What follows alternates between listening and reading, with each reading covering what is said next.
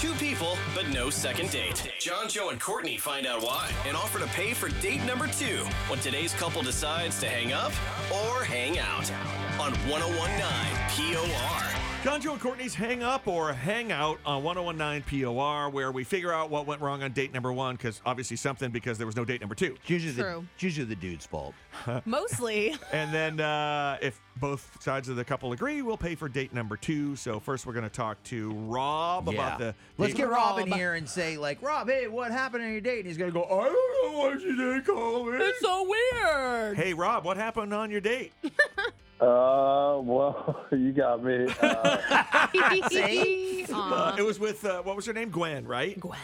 yeah, it was with Gwen. We, we had a nice time. I'm not sure what went wrong, but like she did text me after the dinner to say uh, thank you, uh, and now I- I'm not getting any answers back from when I'm asking her to try to go out again.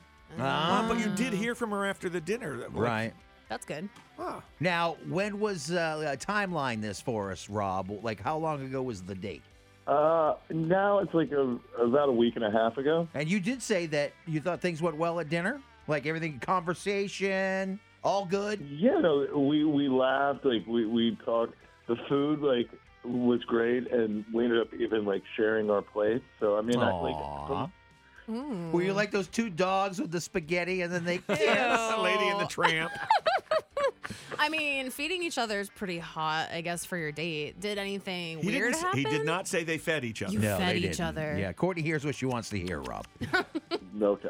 Did you do anything well, I weird? uh, Mean, I did. I did put like a fork full of food and like hand it to her. If that like maybe that counts, but Mhm. no, like the only awkward like little bit, if you like, if it was even awkward, was at the end we got this um, dessert tasting menu. Yeah, that's cool. Ooh. or platter, I guess, like, and it had a couple of desserts that we didn't even get to because like everything was just so good. Sure. Mhm. And so I'd gotten them to go and was like, had told Gwen to take them, and she was just really insistent that I take them. And so like, I don't know, maybe we went back and forth about that for like. Well, I would hardly call that like a big dramatic thing. Excuse me, unless Courtney was involved. I mean, I was going to say, Yeah. like, you better give me those desserts. You think, Um, you think Gwen's mad because you took home a chocolate tort or something? Right? Could. I Hey, mean, Courtney would be. yeah. know. Give me that. Actually, there wouldn't be any leftover dessert on the plate to Uh-huh. take home because Uh-huh. I would have eaten it. Um, but uh, like besides that, that's not really a big deal anyway. But did you guys like kiss goodnight and get a Oh, little there's mac out? A little smoochy woochy little- poochies. yeah, I mean, I gave her a, a kiss on the cheek just because you know it's the first date, and I'm not like, I don't want to be super forward or Sure. presumptuous. So.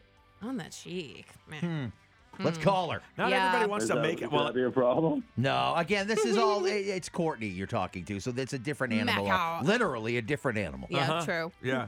So uh, we're gonna uh, we're gonna call Gwen. Rob gave us her phone number, and uh, we'll find out her side of the story. Rob, here's what we're gonna do. We're gonna talk to Gwen, ask her some questions, but you just listen until we bring you into the conversation, Mm-hmm. okay?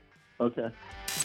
Hang up oh or hang out with John, Joe, and Courtney on 1019 POR.